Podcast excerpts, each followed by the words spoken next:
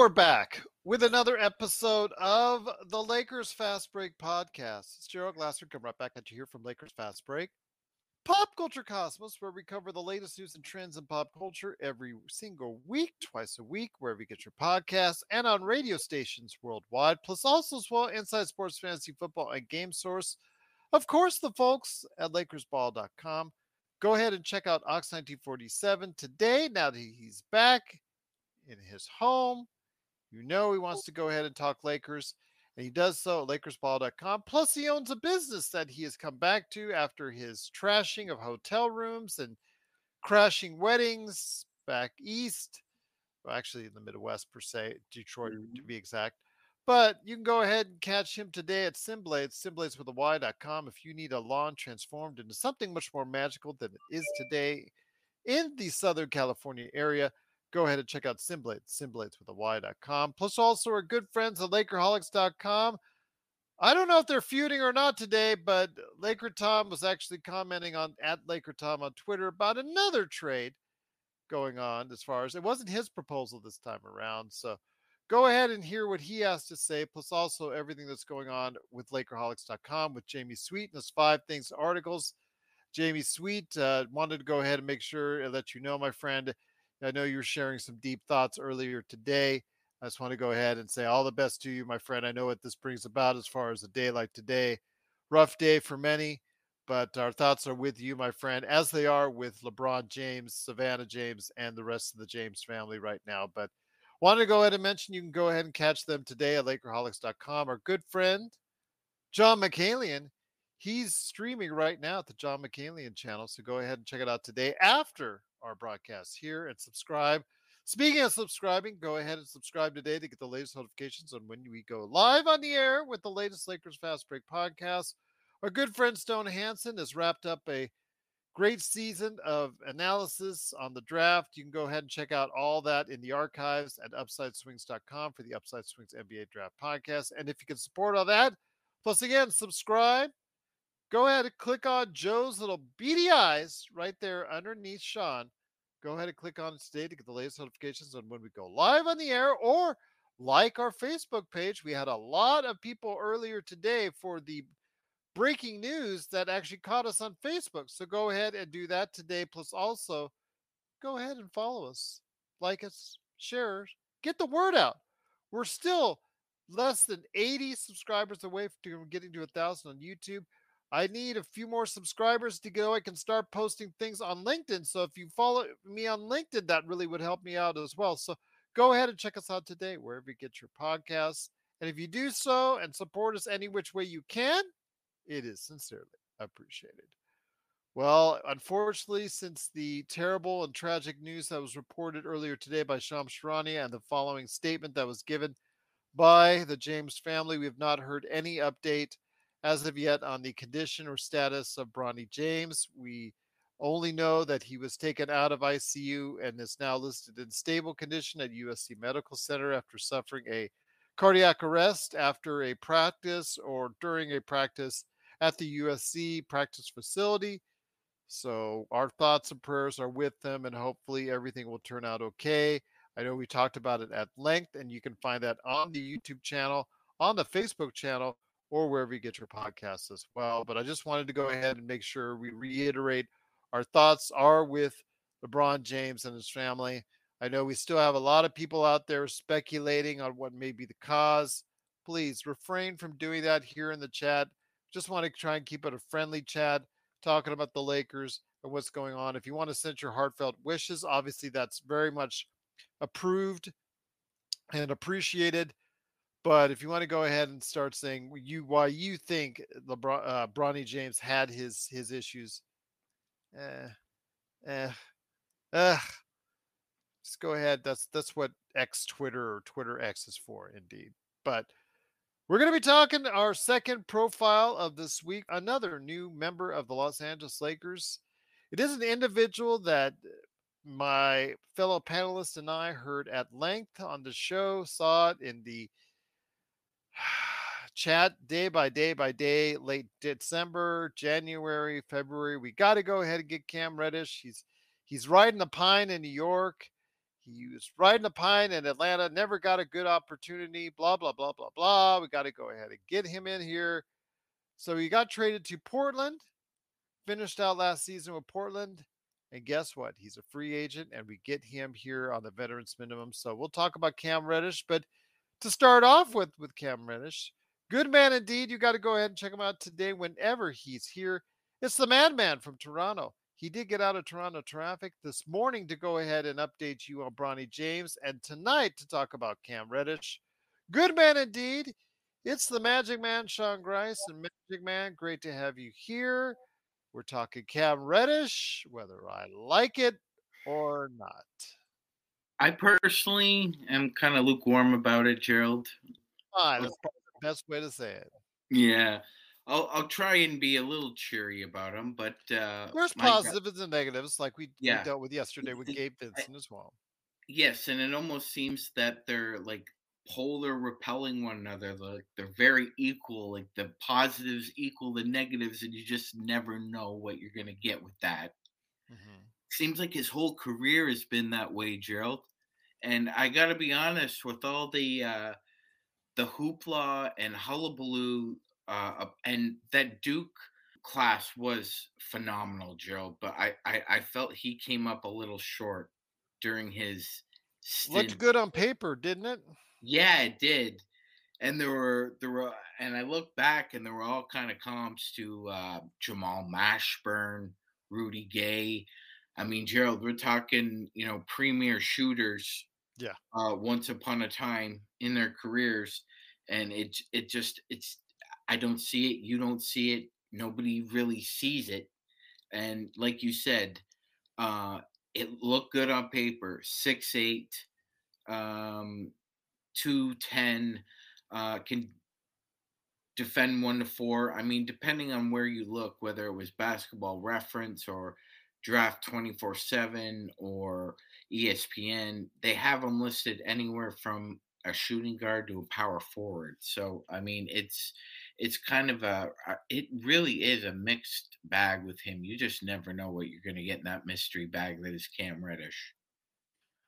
This is for sure. So it's it, again, I wasn't high on bringing him in here. Uh, I've even was you know chastising our own audience on several occasions, as you heard in the back in the day about Cam Reddish. Really, uh, you know the reason why I say that is while he could be very much a benefit or benefit by being with the Lakers system where it's heavily reliant on transition, heavily reliant on getting to the free throw line, heavily reliant on just doing things outside of a normal traditional half court offense.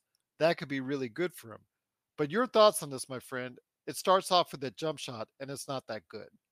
No, it's it's not that good, Gerald. It it there it just seems that there's um something it almost looks mechanically awkward. I mean, it, it from the very start, even when he was with Atlanta and he was um, trying to get playing time, it, it, there just seems that there's been different incarnations of it, and it just doesn't look good.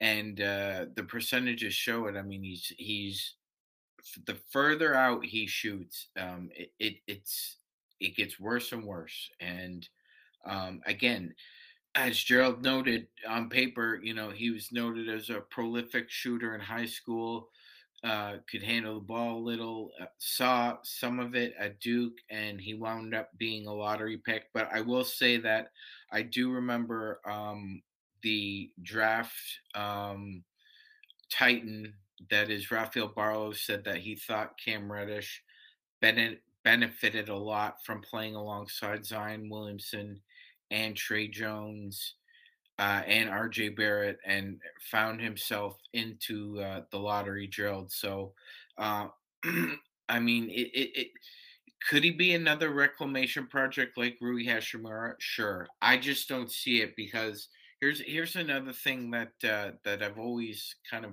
pointed out, Gerald, is that when he when he was disgruntled about his playing time with the Hawks, and got his wish and he was traded. He was traded to a team that had a vaunted defensive minded head coach. And if there was ah, any... Thibs, oh, I ain't talking about Sean. I'm gonna guard. I'm gonna rip their face off. Arr. Gerald's impression is almost spot on. It's like that is Thibs. He is just gravelly in in vocabulary and in um, uh, outward appearance as well. Very rough, very rugged, and he expects the same out of players. He expects to um, kind of unlock themselves because he has given guys that opportunity before, but Cam Reddish just never took advantage of it. Gerald, he he he averaged less than ten points per game with that team. Um, you know, Thibs really tried to put him in positions where he could succeed with, with other ball handlers that that could get him easy shots. But as you said, the jump shot was just was never there. It's it's just never there. It's only been like a brief bit of time 34 games he was with Atlanta in 21 22, where he shot 38%. Uh, before that, yeah, that, that brought it down, I guess, uh, to 33% in his first season with Atlanta, then 26, uh, 31, 26, 30, 31, it's ugly, my friend. It's ugly. And the thing is, though, he's an excellent free throw shooter. And I think that's why a lot of people bought into him fin- trying to finally figuring it out behind the arc was because he's such an outstanding free throw shooter, which again, it just kind of perplexes me that he hasn't been able to figure it out as of yet. Yeah, that that's interesting. You know, um, I, I again, it, it, kind of an anomaly there. I agree very good, very good free throw shooter. You know, uh, sub 83, 85, almost 90%. Um, but the jump shot is in the mid 30s. Um, sometimes he can get it up to the 40s depending on uh, the locale, but for the most part, Gerald, his six eight frame and uh, his ability to uh, create open shots is kind of you know overplayed. It's um, it's overrated. Uh, he de- he's never developed that quality in the NBA, and it, it's frustrating, man, because I don't think unless there's an injury or two, because I don't think he'll he would supplant necessarily depth that we have in the guard or the wing position if there was an injury. I said injury or two. Uh, failing that, I don't think he's going to get a lot of playing time. Dre, that could be a very well reason why. You know, he was heavily recruited out of high school, but uh, you know, I guess the Anthony Edwards was saying that Cam was good in high school, and that's the only reason why he's in the NBA now. But he was obviously very much favored by a lot of individuals, and of course, he went high in the NBA draft as a lottery pick. And you see what the result is there, as far as uh, possibly being a bust. This is his fourth team He's already still not found a way to find consistency on any rotation or his three point shot. But when it comes to the Lakers, this is not only his chance of retribution, but also a chance for him to go ahead and play within a system that might cater to his talents a lot more. So I will say that that I think that I I just think that this could be if there's anywhere there's a good opportunity it is with the Lakers mm-hmm. because they do two things that he does well. And this is what fascinated everyone was was that he was a very athletic, exciting individual, and people watched the, the highlight reels on Twitter and they just got, "Oh, Cam Reddish got to be on the Lakers." Well, um, you know, he is now on the Lakers. The Lakers have to accentuate his talents. He has to be with LeBron. When LeBron pushes it up the floor, Obviously, could be a great wingman taking it to the basket. That's one of his strengths. Getting to the line, being able to convert. That to me is the key. If you can get him out on transition quite a bit, he could actually see resurgence and a good way to go ahead and stay in this rotation. Yeah, uh, Gerald, I think you're 100% right. I think, you know, that the two ways he's going to benefit, uh, Gerald hit it right on the head. If he does get playing time, he's got to be with LeBron on the floor, and he'll be able to score efficiently in, like Gerald said, two different ways. He can run, so he can be a nice wingman off the off the seams, or he could drive and cut. and and that's where he's going to get a lot of his points because he's not going to be asked to be a shooter. He's a poor shooter. I'm sure he'll get some opportunities, but as Gerald has said, his offense is going to be predicated on running the floor and driving cut. Couldn't agree with you more on that. This is Raphael from NBA Draft Junkies.com, and you are listening to the Lakers Fast Break. Check out what's been going on with the Pop Culture Cosmos Show and the PCC Multiverse. People are just losing their minds trying to consume Marvel products right now, and I don't blame them. This is some of the best entertainment you can get on TV and big screen right now. If something's going to be successful, not, they look at the mentions, they look at the likes, they look at the retweets and the tweets and the subtweets and the tweet tweets, and they look at all of that to say, okay, this is actually going to garner a lot of attention. Is it going to be enough though? I think the fish out of water syndrome might be enough for somebody like us because it's going to be hilarious to watch two stoner kids we saw barely make it through high school school now live in a society that they fully don't understand because they've been stuck in a decade and never came out of it. Facebook stars, not ninja stars, okay? I know how some people take things literally. So don't throw ninja stars at us, but like the Facebook stars. Click on those. That's what we want. That's the Pop Culture Cosmos Show. And the PCC Multiverse. Catch our shows on Worldwide Radio seven days a week and wherever you get your podcasts. Once again, it is the Lakers fast break. It is the Magic Man, Sean Grice, with me, Gerald Glassford. Thanks so much for watching, listening. Truly appreciate it. I will ask you, though, my friend, when it comes to Cam Reddish, Cam Reddish does have to go ahead and be more versatile. I think he has to go ahead and be developing that shot and mm-hmm. be a little bit more consistent in order to stay in the rotation. But even if he's at 33%, 34%, he can still find some time. You know, there's going to be some injuries somewhere during the season. You know, we're going to need something as far as a wing who plays a big guard or a small forward. I understand everybody wants Max Christie after his great performance in Summer League to take over the behind the backup shooting guard role. But when you have someone like Cam Reddish, who's very athletic, very gifted, and can actually thrive in this type of system, I really think that you know he if he doesn't get the opportunity now, I'm not sure if he ever will, Sean. Yeah, I agree, Gerald. It's it's it's make or break time for this young fella right here. Yeah. Because uh, yesterday I talked about Gabe Vincent being a tough mother bugger. Well, uh, Cam Reddish is a tough mother bugger to figure out. Um, and I think the the only way he's going to be able to develop is by uh, playing hard defensively, uh, rebounding well, running the floor, and driving and cutting. Uh, because, as we said, he's not going to be asked to shoot a lot. He's a poor shooter. So, drive and cut and run your ass off is going to be his offense. And you know what, Gerald? If that's the, the predication, yeah, I mean, you could use that for sure. I mean, there there are teams like the Memphis Grizzlies who the Lakers are probably going to run into again in the playoffs. And if Cam Reddish is, you know, that being that effective, not three and D, but three and cut, three and drive guy, I think it portends well to you know matchup preferences for for Ham because Ham will play big guys against bigger teams. He's eh, and other uh, and most Laker fans, well, I, I think might like that idea because it would um, allow for a more versatile lineup necessarily. Now we know he's going to live and die on that three guard lineup hill, so I. I don't think even if Cam Reddish maxes out his potential, he would be, you know, a starting five or, you know, in our core, you know, in a playoff run. Who does he remind you athletically? Intel Wild was asking the question. I'd say without go, the jump shot, without the jump shot, he's ve- he looks very similar, like body type, and that very similar to Rudy Gay. I was gonna say to Drexler.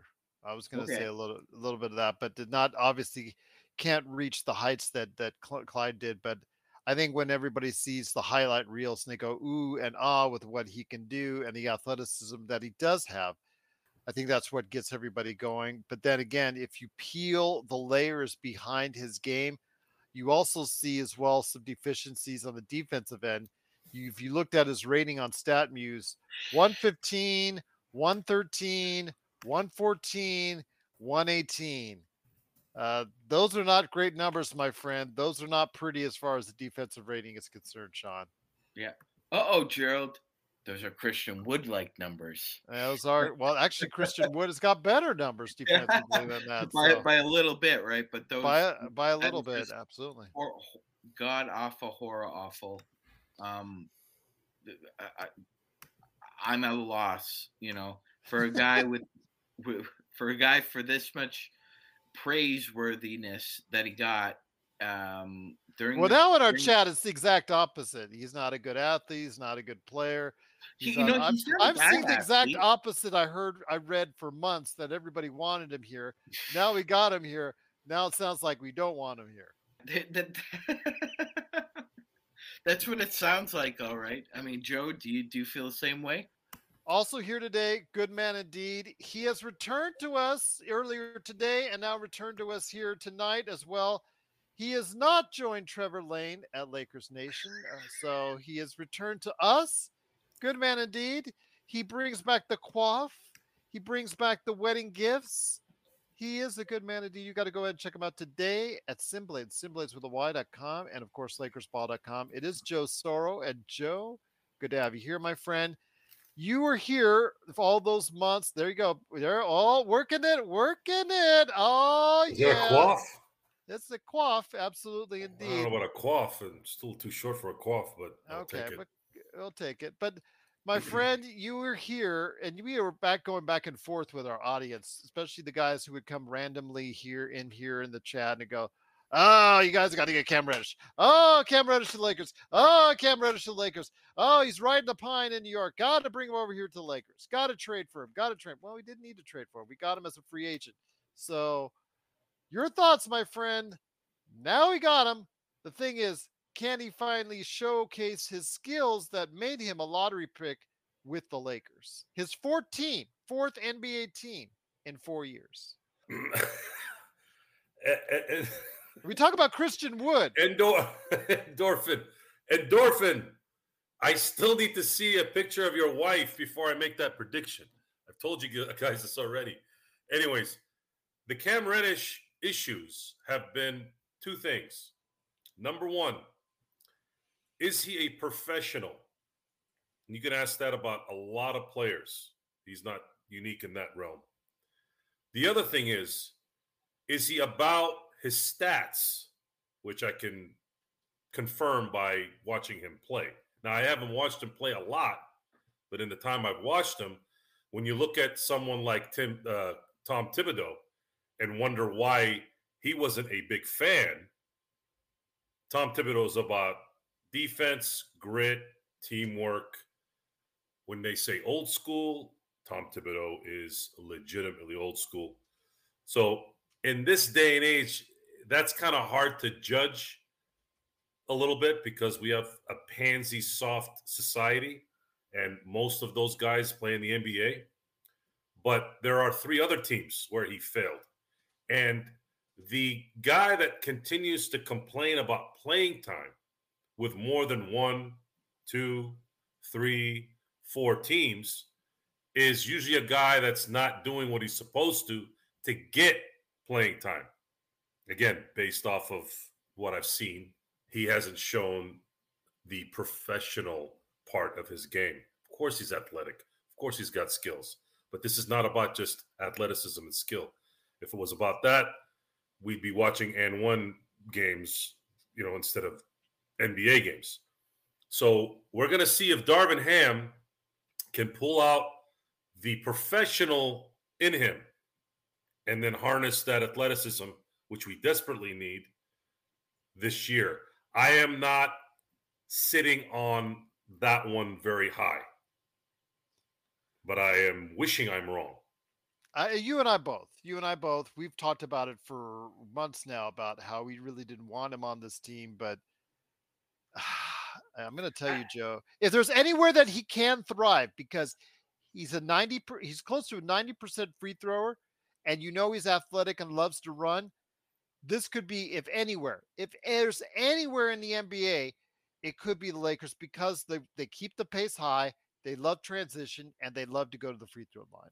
And we're also going to find out if Max Christie plays well. Is he going to get playing time? And is that going to cause an issue for him as well? You have to watch his attitude. I think ultimately most of these guys get themselves bounce out because of their attitudes, i.e., uh, Christian uh, Wood being one of those, because these guys are way too talented to be in this position, but they can't seem to put it together on, on, a, on a team concept. Well, I'll tell you what. Yeah, search and destroy. He has uh, finished the season above ninety percent. He is mostly in the 80s, uh, mid 80s. So let's just say he's like between 85 and 90 percent, which is still pretty darn good indeed for an NBA player.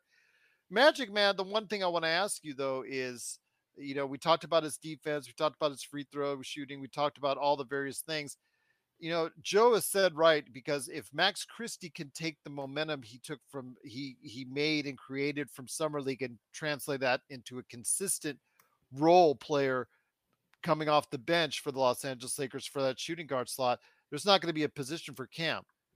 But conversely, there might be some options if Taurean Prince or dare I say it, Rui Hachimura don't continue to impress. If those guys don't impress. And in the case of Taurean, which could be a very real possibility because you know he obviously didn't impress for Minnesota because they they dumped him and uh, instead of paying him ten million dollars, they decided to pay Naz Reid instead. Your thoughts though on this? Where if Cam Reddish could thrive, it may not be at the two. It may be more like the three, uh, maybe a small ball four, maybe. Go ahead, Sean. Oh, yeah, maybe, maybe Gerald, you could talk yourself into that, maybe. Um, but yeah, like I don't know how much better than that would be to our uh, Zanger side's favorite three guard lineup. Yeah. yeah. like two to four is probably where he's likely going to be slotted, because he did play some four. Yeah, his minutes um, allotted there between though between the off guard and uh, the wing positions. However, um, I'm I'm rooting for him, and so are you, and so is everybody else. Sure, we want Max Christie in that uh, in that uh, backup off guard role, not Cam Reddish. Like Max has earned the opportunity um, to uh, still be slotted into that role. I thought he he played exceptionally well uh, in the summer league. I think he's going to play really well in training camp and during uh, the preseason. So I expect Max to uh, basically get the uh, bulk, as uh, we'll say, of the the minutes of the backup off guard position. Um, then you know, like you said, Gerald, Cam Reddish has to watch Taurean Prince struggle. He has to watch Rui struggle. Um, you know, at this point, even with uh, some offensive deficiencies, Vando has shown himself to be able to hit the corner three. He can cut, he could drive. Um, his ability to defend one to four is, um, you know, on par with maybe five to six other players in the NBA. So he's not going to get minutes ahead of Vando. Uh, further than that, um, I just don't see a, a role for him, Gerald, outside of yeah, like I think he's insurance. insurance. Yeah, that's it. That's it. That's a perfect description for what this signing is. It's just insurance. Joe, uh, Joe, I'm just going to say right now, again, you and I have our trepidations on bringing him in, but again, as with Christian Wood, if you bring him in properly, you're going to get him on the cheap we got Cam Reddish on the cheap. It is the veterans minimum. If it doesn't work out, he's gone by this time next summer, and we try someone else. I think that a young player with some upside possibility, with some athleticism that can actually help you in certain spots when it comes to transition and free throws and a little bit of versatility. I think it's not all that bad when it comes to Cam Reddish. Well, it won't be bad because there's plenty of tweener small forwards on the team versus Christian Wood, who's a center big that the Lakers need because Jaxson Hayes is not really going to be starting center material no matter what there. And we don't have anyone else besides AD to play that position. I just think it's comparing apples to oranges in, in that respect. Uh, they they both have the same issues of not likely being good team players, but I'd say it's going to be much easier for Christian Wood to get the minutes that he wants because we need his minutes in a position that we need minutes at. And the better he plays, the more minutes he gets at that position, that means less time for our star to have to deal with that position. And we're we're still waiting on something. I don't know what they're waiting for, but um, I'm, I'm going to take a guess that at some point, someone's finally going to tell Christian Wood, "We're not giving you anything, and we're not trading you," and then he'll have to make that choice to go to LA. Because Uh, there's going to be other players, like everybody's going to be looking at Oklahoma City, who has 20 players right now. They're going to have to get it re- rid of at least one big man, young big man, off that roster. Uh, you know, again, I would love to see Pokusevski on this roster for the Lakers. I think. yeah, but is he going to be veteran minimum? Well, the thing is, you he would probably he would probably if he's waived right now, it would probably someone probably pick up what three or four million dollar a year contract that he's worth because they think he'd probably go ahead and get a flyer on him. I think he mm-hmm. probably wouldn't clear waivers. I don't think many of these guys that are on the back end, like 12 through 20, Joe and Sean. I mean, correct me if I'm wrong. I don't think if they get rid of any of those guys in the rotation right now, that most of them will go ahead and not clear waivers. I think maybe a Ty Ty Washington would clear waivers. You know, maybe Usman Garuba. But I'm not even sure about Usman Garuba because of what he can bring to for you defensively. Yeah, I don't think Garuba would uh, would uh, Isaiah. Joe. You know, Yeah. there, there's a lot of guys right there. Uh, uh, Earl, he's also a you know big man that can help you out as well. These they've got a lot of of young players, Joe, that are actually if they were out in the marketplace right now, they would be considered some of the best free agents available. That's how good they are.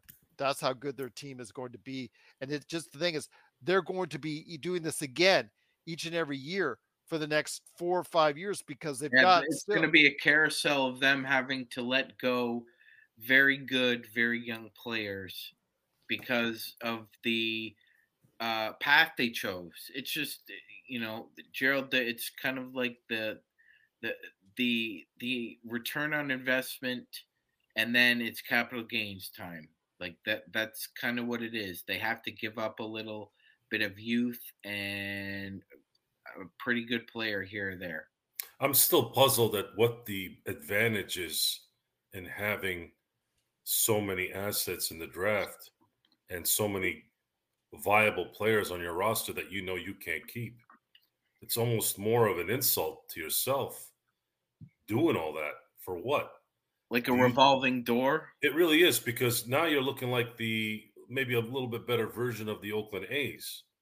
Why are you garnering all these draft picks and drafting all these talented players or picking them up or whatever, yet you're just giving them away because you can't roster them? What's the benefit there? Are they going to complain before the next CBA and do nothing about it? It doesn't make any sense unless they're going to be able to package a deal to get a star. which is what you when you have 35 but no one wants to go to Oklahoma City. See, this is the this is the part of parity that needs to stop being said in the NBA. The players don't want parity. They're already getting paid their money. So they don't give two craps about parity. What they will want when they request a trade is I want to go to Miami or LA. Maybe New York, but New York's been kind of a black hole for the last 50 years their their their first two words are more viable than the Knicks. The Knicks have been like the Cleveland Indians. You know, they won one so far ago, it might as well not have been a title now. And it's it doesn't make any sense how they've structured this. We're we're we're foaming out of the mouth for Presti and how great he is. And we talked about this uh, yesterday. What are we? What am I supposed to be impressed with? That you broke up a potential dynasty because you didn't want to pay James Harden? That's a bad negative in my book. Because if you have kept James Harden, you probably have won at least one or two titles. And then on top of that, you fix whatever you fix because you're able to pounce on the the renters across the hall by stealing uh Shai Gilgeous-Alexander for playoff P crap. And you, you you made up a little bit of ground there but then now what? Now what? Now okay Chet Holmgren is healthy finally. And then you got this team that's building. What's next? Are you going to go after a star? Are you going to go after Joel Embiid can you fit can you convince Joel Embiid to come to Oklahoma City if things go south in Philly. Because if you have Chet Holmgren, Shai Gilgeous-Alexander, and Joel Embiid, now I'm listening. Now Presti's on my good list. All right. You put this thing together, you got all these assets. Now go win a championship. Congratulations to Joel Embiid on his marriage this past weekend to I, I don't remember her name, uh, Sports Illustrated swimsuit model. What is that? Eh, are you are you a subscriber to In Touch? You know this stuff? No, just flashed across the screen as far as the article is concerned. I just uh, know he got married, so more power to him. His uh, his his son is his. He's happy right now His until son he is gets. his little twin. I Yep. mean, they they look so much alike. Uh, that's going to be a big boy when he grows up. Holy smokes! All I say is, you know, he's happy now. Everything's blissful, and then he gets into camp with the 76ers. It'll That change. could be so much fun. Yeah, not Yeah, gonna be so not much gonna fun. so much fun. Especially if there's a disgruntled. Well, what James is what Harden is why is he disgruntled? Hasn't Well, he they're had gonna- his they're gonna- ass Gerald, you know. You his know more. entire He's time gonna- there? He's gonna, he's gonna let his fat ass hang out in the Philadelphia strip clubs.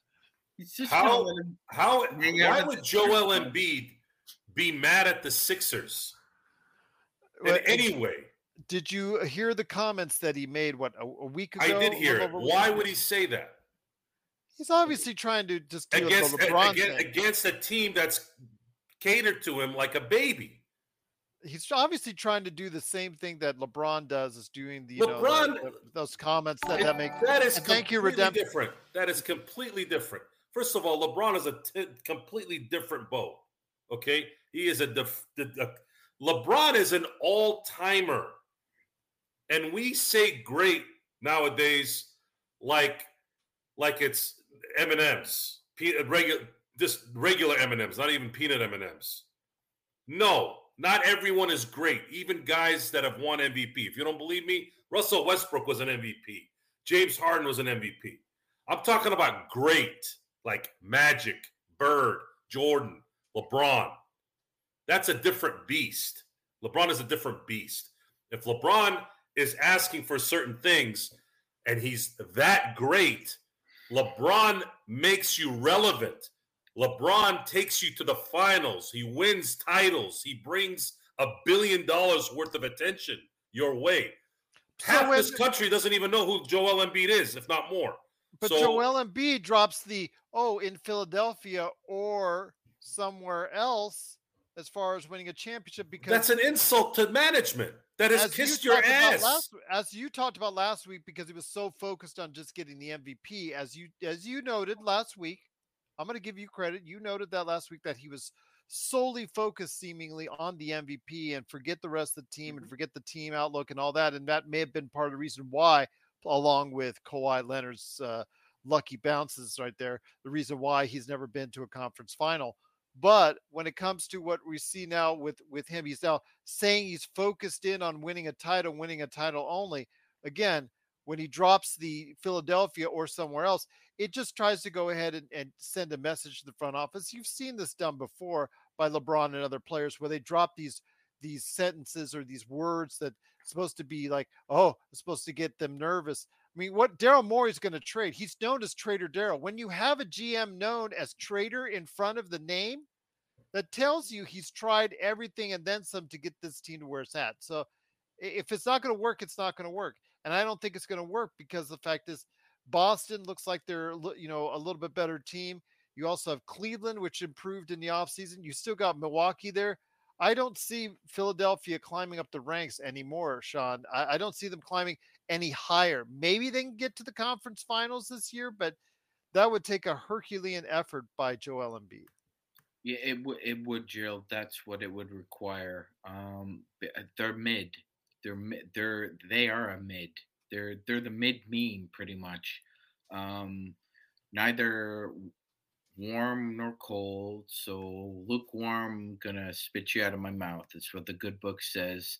I think that's pretty much what they are.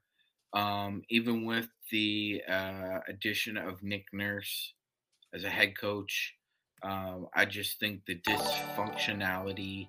Snuggles, thank you for subscribing. Truly appreciate it. Thank Always good to very have a. Snuggles as a subscriber. The, the fact that they brought the best coach available, you would think after you've won your MVP, after lobbying and listening, having to listen to your mouth for the last two, three years, how you wanted MVP. Where were you when you were up 3 2?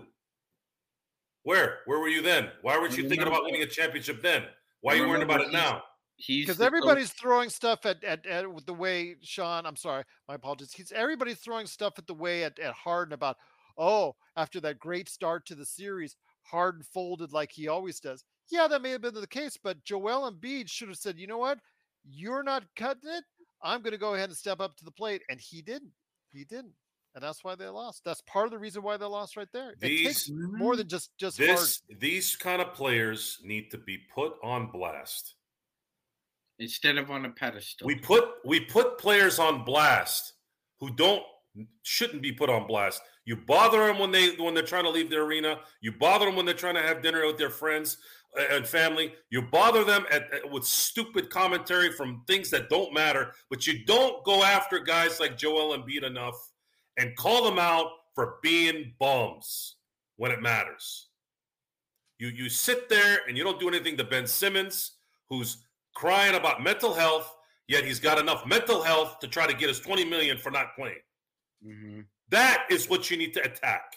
That's when you go after those guys, not when they're in the parking lot trying to get some rest so they can get home. And then you got some tabloid BS. Oh, he turned down an, a- an autograph. What a dick. No, you're the dick there. Okay? Go after the ones that deserve it when they do something. Go after them. Joel Embiid is on my list because he talks through one mouth and then the other mouth is over here at the same Sir, time. sir, can I have your autograph, sir? Sir? Sure. Oh, I thought you were going to say no, so I could call you a dick. But all right. I don't need to say no to an autograph to be a dick. Okay. That's, that's for sure. That's for sure, indeed. but once again, it is the Lakers Fast Break podcast. Truly appreciate it. It is Joe Soro, aka Oxide T47. He's Yeah, we also don't Lak- need to go into the whole Team America skin, although I'd really love to right now. Yeah, exactly. Lifted says Gerald now needs to censor a bunch of stuff. Eh, not too much. Not too Well, much. first of all, there's a bunch of guys named Dick, so that shouldn't be yeah, censored. that's that, that, that, that, that seems to go through on Apple Podcasts, so I- I'm gonna let that one go. Don't you remember Dick Enberg, NBC? Yeah, Absolutely, know- Dick Eppersall. The Right? the- Well, Dick, yeah, Dick was the big one because there- there'd be a sideline reporter like Lesley Visser. Angels. She would be talking about an injury, you know. Uh, yeah, fellas, we're, you know, Lawrence Taylor's out for this game. I think and it's PG he's hoping to be back Wheeler. next week. Back to you, Dick. I mean, that was a staple finishing off of on an interview. Pussy galore, great character. There you go. James Bond indeed. You guys wanted them to talk about movies. You know, you asked me on the Pop Culture Cosmos to get Soro and Sean to talk about movies. Hey, there you go. Start right there as far as the Bond movies are concerned. Yes, Sovereign, that is true. A lot indeed. But before we delve too far down, because there are ladies present on in the chat, we truly appreciate everyone being part of what we're doing here. It is the Lakers Fast Break. He has a sense of humor, Gerald. Our Yes. ladies have a sense of humor.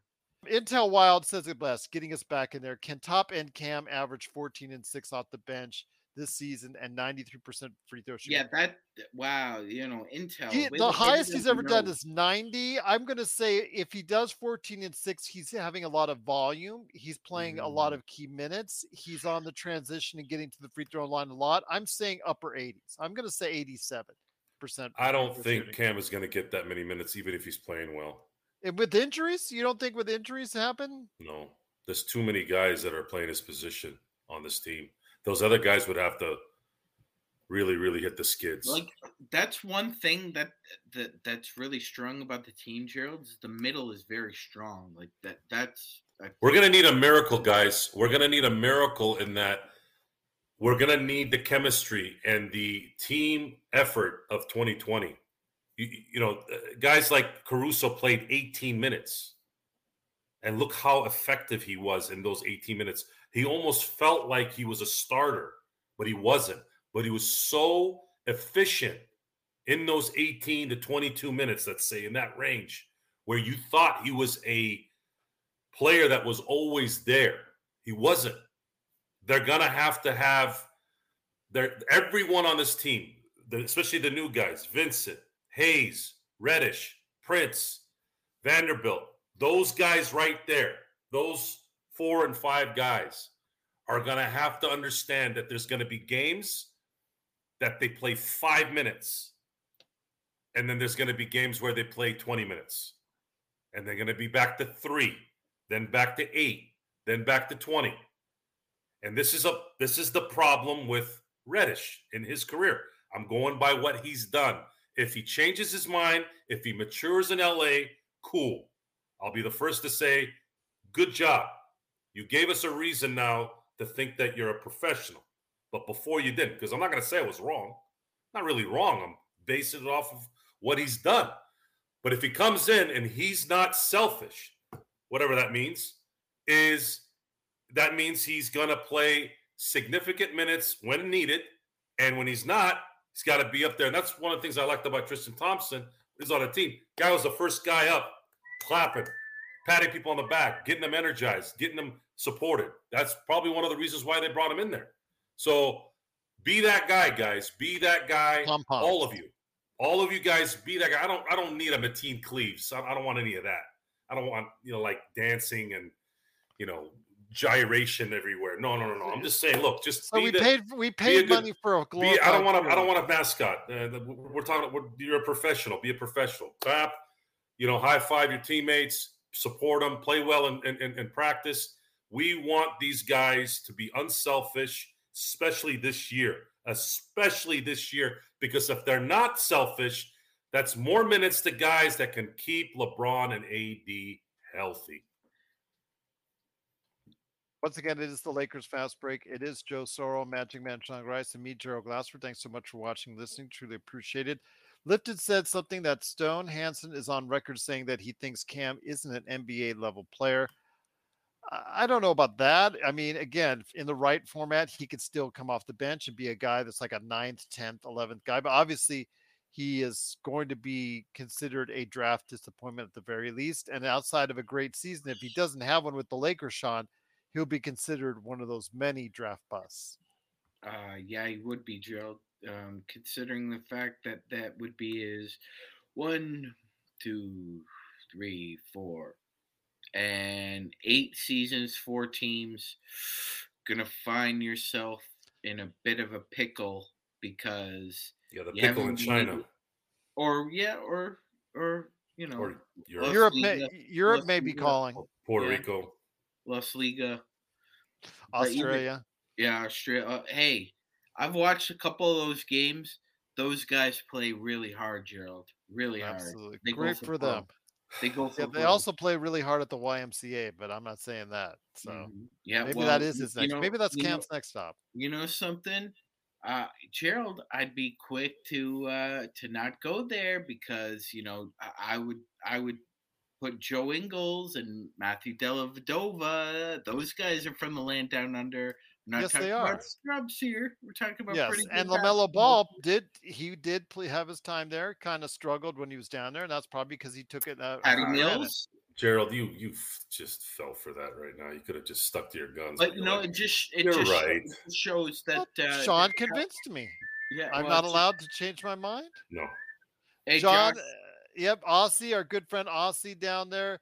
He said our league is tough. Absolutely, got some tough players there. Obviously, sounds like it. Hundred percent. I I've watched uh, I've watched many a game where Australia played Canada and they went for blood, Gerald. There was like Oh, I'm sure they go for blood. all, yes. all over the floor. So I love that kind of uh, I love that kind of competitive spirit. Like, and look at their world ranking, Gerald. They're in, they are in the top ten. There you go. Well, absolutely. Uh, there, your your your point is made, despite what Joe says. Your point is made. Oh, that, oh, Oh, but with Cam Reddish again, Cam Reddish, obviously we want to see him materialize. We've got him now, Joe. You and I did not want him on this team. We we kind of scoffed at our audience in regards to him being thought of on this team before he was on this team. Now he's on this team. We're stuck with him. It is only for the veterans minimum.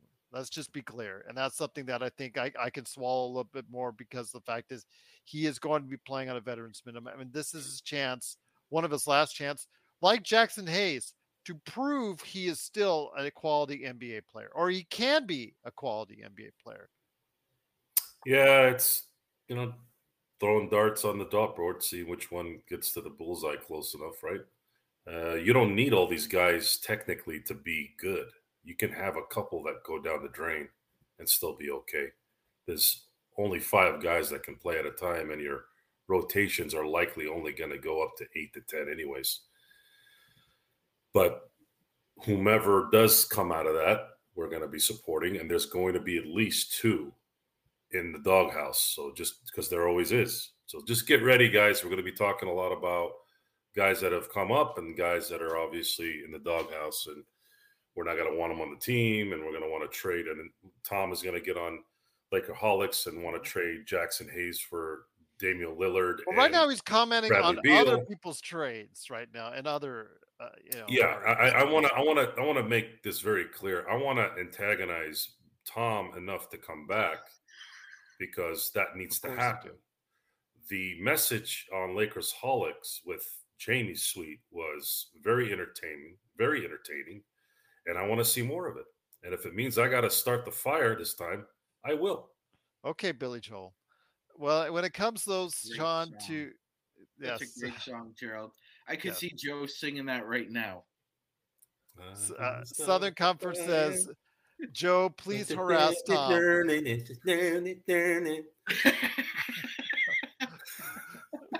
I think right there that would harass Tom, you singing to him like that. But it is Lakerholics.com. Go ahead and check out what Laker Tom with the Laker Tom lean in. And of course, mm. JB Sweet with his five things articles. Go ahead and check them out today. I don't know if they're still mm. arguing, but I'm sure we'll hear about it when we do at Lakerholics. We need to wear wristbands that say, "What would Jamie Sweet say?" I'll have to ask him. There you go. WWJS. Okay. You could also, you know, be what would Joe Soros say? See, I got you. Yes, you did. Sean, when it comes to Cam Reddish, though, I mean, I'm not holding out much hope. But, uh, you know, Intel Wild is thinking that maybe we could see a season where it does get turned around. If there's injuries like last season to LeBron and AD, you are going to need all those wing players that you can get, and they will be utilized in rotation. I think at some point he's going to get his opportunity. It just in an 82 game season, it just never fails that at least man from number one to number 13, 14, at some point in time during the course of the season, if they're even anywhere near competent, they will get a run at some point in time to earn their to earn their money. We saw it with Austin Reaves when he was barely made the team a couple seasons ago. He got his opportunity, and you saw what he did with it. I'm not saying that I'm expecting the same thing for Cam Reddish, but mm-hmm. in a system where, again, where it's heavily reliant on pace, transition, and free throws, if there's no team he succeeds with more than this one, I'm not sure he succeeds at all. Yeah, no, I agree with you, Gerald. This is like reclamation project number fif- 55 for the Lakers. Well, we'll be talking about Jaxson Hayes here. Yeah, okay, no, all well, right. and That's like number 56. on the, on the way. Yeah. Um, I, I, you know, Intel has probably the best intentions uh, and the best hopes, high hopes for Cam. And I would agree that that's probably his high end. If if everything break uh, like I, I'm not I almost used the wrong word there. If everything kind of goes his way where he gets an opportunity, Gerald, and I agree with you. I think it's gonna come and it presents himself and he runs with it. And like we said, when you're with LeBron on the floor, uh, you need at least two, probably three shooters if you're gonna have Reddish out there because he's just atrocious. So you're going to run the floor hard. You're going to get your opportunities in transition and you're going to drive and cut. And that's where we're going to be able to get you to eat. Other than that, you're going to have to fend for scraps. Uh, you know, if your if your jump shot comes along, it comes along. If it doesn't, it doesn't. But primarily, you're going to be asked to cut and drive. Gerald, could he work out for him and the Lakers? Sure, but I'm giving it less than you know, less than eight, 18% that, you know. Wow, that's a number. Yeah. That's just like a random number. 18. Yeah, well, I was okay. gonna put twenty, but it's like why? Well, you know, like less than twenty percent chance that that that that he he maxes out and he helps himself and the Lakers. I think it's more like um he averages like 10 to 15 minutes a game he's probably averaging his like career averages right like six to eight points maybe maybe three four rebounds an assist or two maybe a maybe half a steal block that's that's about what he averages So I ask you this, Joe. Again, when you look at the free throw numbers, and remember, we always, as, as when we're looking at draft choices, the draft analysts out there, and I met a lot of them when I was there at, at and saw a whole huge group of draft analysts uh, that covered the draft. You know, guys like Stone and Rafael and so many others. When I was at Thomas and Mack, and one of the things they always look at and they always point to and they always tell you is like, you know, even though that the kid may have not been a, a great shooter in college or in high school, et cetera, et cetera, or at G League or wherever they're they're going before they get into the draft, if they've got that free throw percentage, Joe, it's going to get there. More than likely, it's going to get there to where they're at least a decent shooter. At only one period of time in his career, with 34 games in Atlanta, has Cam Reddish ever been a competent three point shooter? This is a guy again that shoots has shot 90% in the league at the free throw line, and it's right around 85% overall for his career. How does this happen where he's not been able to let it click from beyond the arc? There's more than just that. It's it's probably the fact that he can't even get to a rhythm. The the, the games that he's played the most was his rookie year. 58 games, which, you know, I know there was a, you know, COVID, you know, separation there. So they played, what was it, uh, the 72 games that year? Yeah. Uh, if you count the players that, or the teams that went through the whole season after that. Yeah, with the, with those extra eight games. So he played his fullest season was 58 games, his rookie year, in which he I guess had an okay rookie season. Uh, free throw free throws were at eighty percent, eighty one the following year, and then it started to go up from there. He hasn't really played a lot of minutes, and he hasn't played a lot of games. It's this is this is why we're we're predicting that eh, it's probably going to be the same old thing. However, it would benefit the Lakers if he's playing what he's averaged, and that right now is I mean, he's averaging 24 minutes in his career, but if he's getting, let's say, 20 minutes, if he's effective, that's a huge help. Absolutely Well, let me just say this, Adam. Yeah, I know. You have to understand. understand. See, here's the thing: he's not satisfied playing that many minutes. He wants more. Yeah, but you have to play uh, well enough. If you're going to be shooting 33% from three or less, or less, that's not going to work and you're not necessarily a guy that can get to the hoop at will, then what? What's your benefit? Well, you see it with LeBron James. When he has those seasons like last season when he's shooting 30 to 32%, he can literally shoot you out of basketball games. When he's shooting 35, 36% on the volume that you see, Joe, you actually can see the, the difference as far as how much easier it makes. Adam, I said, you know, you said that I'm not high in the three point shooting, anyways. I'm higher guys that, that that can get it to the rack, and yes, he can get it to the rack. There's no question about that. Loves the transition game, Sean and Joe.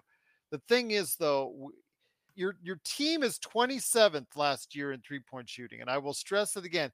Even if they move it up five or six slots, that makes it so much easier to stretch out the defense, to create more openings, to create more opportunities for other things to happen in the offense. Do you disagree or agree? If if you're not, uh, if I'm Cam Reddish, I'm doing what Jarred Vanderbilt is hopefully doing, sitting at that three point line and making shots. Because if you really want to score, you want to get minutes, you're gonna have to allow LeBron James to pass you the ball when he's penetrating. It's that simple. AD is not the type of guy you can put in the block and you know move it around like Shaq and throw it to the open guy. I think that was one of Shaq's very underrated skill sets is he was able to pass out of the post. AD doesn't do that, which is why playing center doesn't work. We want him playing power forward so he can open up that lane so that LeBron can get through that lane, find the open guy, and you schmucks make the shot. You do that, the Lakers are winning every game by 10 and 15 points, and LeBron and AD are not killing themselves playing too many minutes. It's that simple. However, there is a mental game in this. I'm sure they're hitting those shots in practice, but they're not hitting them in the game. Make them in the game and watch what your value will be at the end of the year. Because if everybody wins here in terms of being happy and then the Lakers win the championship, everyone's going to get paid who's a free agent next year. Imagine Christian Wood coming in. Imagine, and he plays 25 minutes a game and is averaging 15 points a game and has not is not a problem in the locker room. You're telling me someone's not going to offer him Oh yeah, three years, 30 million next year? because they finally think he's on the way up. They finally think go. that he's figured it all out. He's they finally- finally think he's yeah. matured. Then you'll turn into Erick Dampier, but that won't be our problem when he leaves. So there you go. This is true. Sean, I do want to ask you this though, uh, before we head on out, some some That- final that thoughts. Talladega Nights is one of my favorite movies of all time. yeah, let's talk about Talladega Nights. Well, okay, I, I would not- talk about it, Gerald. I'm sorry, uh, Sean, but there's way too many sensitive. Mm, mm, mm. Not naming anybody. My Point at me, favorite though. scene in that film is the pool hall from Formula. It started from there. Sacha Baron Cohen, he was so good in that movie. oh my god. He was so Formula. er. And then, of course, we don't want to insult things and then find out that Gerald. No, but I, I I've been told I do have like a John C. Reilly thing going on with the mustache. I've been told that before. You just need a perm. yeah, something like that. Yeah. We'll be back with more of the Lakers Fast Break podcast. Hey, Lakers fans! Looking for the best place to go for up to date news, information, original videos, articles, podcasts, opinion pieces, and discussions about the Los Angeles Lakers? Well, look no further than Lakerholics.com. With a legion of followers always there talking about everything Lakers and the NBA, there's no better place to go to share your fandom as the team heads toward another championship run. So stop by and be part of the conversation today at Lakerholics.com. But I only touched on this earlier a little bit, Sean, and that was the poor defensive rating 118 defensive rating last season. Again, something to worry about. It, it, you know, what you've That's seen only 117 players in the NBA that play. 115, 113, Wow. 114, and It's 118 in his four seasons. I mean, is this friend. guy just going, all right, here, go ahead. That's like Matador style. That is like uh, matter. We talked about Christian Wood, and since then we proved that Gabe Vincent almost has bad defense statistically when you look at it, and this guy Cam Reddish statistically was worse than Christian Wood on that Well, end. You know, it's interesting, Gerald. Um, when we in preparing for this, and you know, I did happen to have to prepare. Um, I- I, I look back at. Uh, I'm just. I'm kidding. I'm kidding. I look back. I I love doing this. I I he ignored you the whole way. yeah. I look back at uh, his lone season at Duke because Gerald, I always had this philosophy that, um, eh, and I followed it because you know other people have have stated this. Um, watching you know college football for so long that it's it, it pretends to how well a player will play in the NFL, how he plays in his conference or against other really good uh, teams, and that's a good qualifier. So in the games where Reddish was up against, you know, a quality team or a quality coach, Gerald, he didn't play well. Uh, the first game aside, when uh, Duke played Kentucky, Gonzaga, he got less than ten points. Mark Few played Texas Tech and Chris Beard got less got less than ten points. Played Tony Bennett at Virginia, aver- got less than ten points. Uh, he got only one point in the last game when they played Tom Izzo and Michigan State. So, um, kind of an kind of an interesting qualifier there. Kind of tells a story of his game. Um, I think a lot of the times what happens with Reddish is because he's uh, on a second unit, and you know it's always in the back of his mind that he's going to be disgruntled, Gerald, no matter what. That's uh, I think Joe alluded to that earlier. That no matter where he's gone, in the back of him, the back of his mind, there's there's always a problem on the horizon as far as playing time is concerned, or you know he's not being um, utilized the way he thinks he should. Um, well, all that kind of like needs to be thrown out the window because if he doesn't just shut it all down and just do what he's told, uh, and he will get playing time if he does that. But if he kind of has this attitude problem, Gerald, wouldn't surprise me if you know it's a similar to a Thomas Bryant situation where he just uh, walks up to uh, the office and asks to be traded. And that's a that's a that's that should be a, a lesson to all. Thomas Bryant goes to the Laker office and says, I want to be traded because I'm not getting the playing time. Then goes to a team that didn't play him at all. What does that tell you about your play, Thomas Bryant? Be careful what you wish for, because you might not get it. Wait, that didn't come out right. Uh, you know what I mean. Once again, it is the Lakers fast break. It is Joe Soro, along with me, Joe Glassford, and Magic Man Sean Grice. Thanks so much for watching and listening. Magic Man doesn't do his homework. Magic Man just remembers everything. He's Rain Man. I thought you were the one that had the elephant memory. I have the statistic memory. Magic Man has the memory of every hour of every day of his life. that I don't have. Now, Thomas Joe- Bryant. Joe- he- he Joe's did win a like- ring. Joe's like the filing cabinet, and then I'm all the little. so my yeah, I'm like the one that you have to kind of do this. know? Yep. Magic Man is on his table and he just goes, "Oh yeah, what, what was that you needed? Yeah, it's uh, four, five, six. But, What's well- Gerald Oh, here we go. Braille? Yeah, Zangerstein. I don't. I don't think. I don't think Thomas Bryant will get a lot of playing time in Miami either. So, But he'll have a lot of fun. and and good luck asking Pat Riley for a trade because I could. I just want to be a fly on the wall if he's disgruntled again about his playing time. The best scene, He's The- asking the Godfather for a trade. the best scene in Winning Time is when McKinney is in the bar and they're interviewing Pat Riley, and I'm sitting. I wa- I watch this clip on YouTube all the time just because I love just the The look Brody on his just- face. yeah. He's like, well, he's you know. He's got a lot to do with it. He's just like you, sheedy New York Irish bleep bleep, f you, and he's like, you first. man, it, you notice Pat Riley never complained about that, by the way. Never, never. I, and I- Season again- two's coming up very soon. and it looks good. It really looks good. I can't wait. And Looking someone needs to to it relay the message, and maybe maybe Jerry did get the message uh, that we love him more because of the show, regardless if it's true or not. At least I do.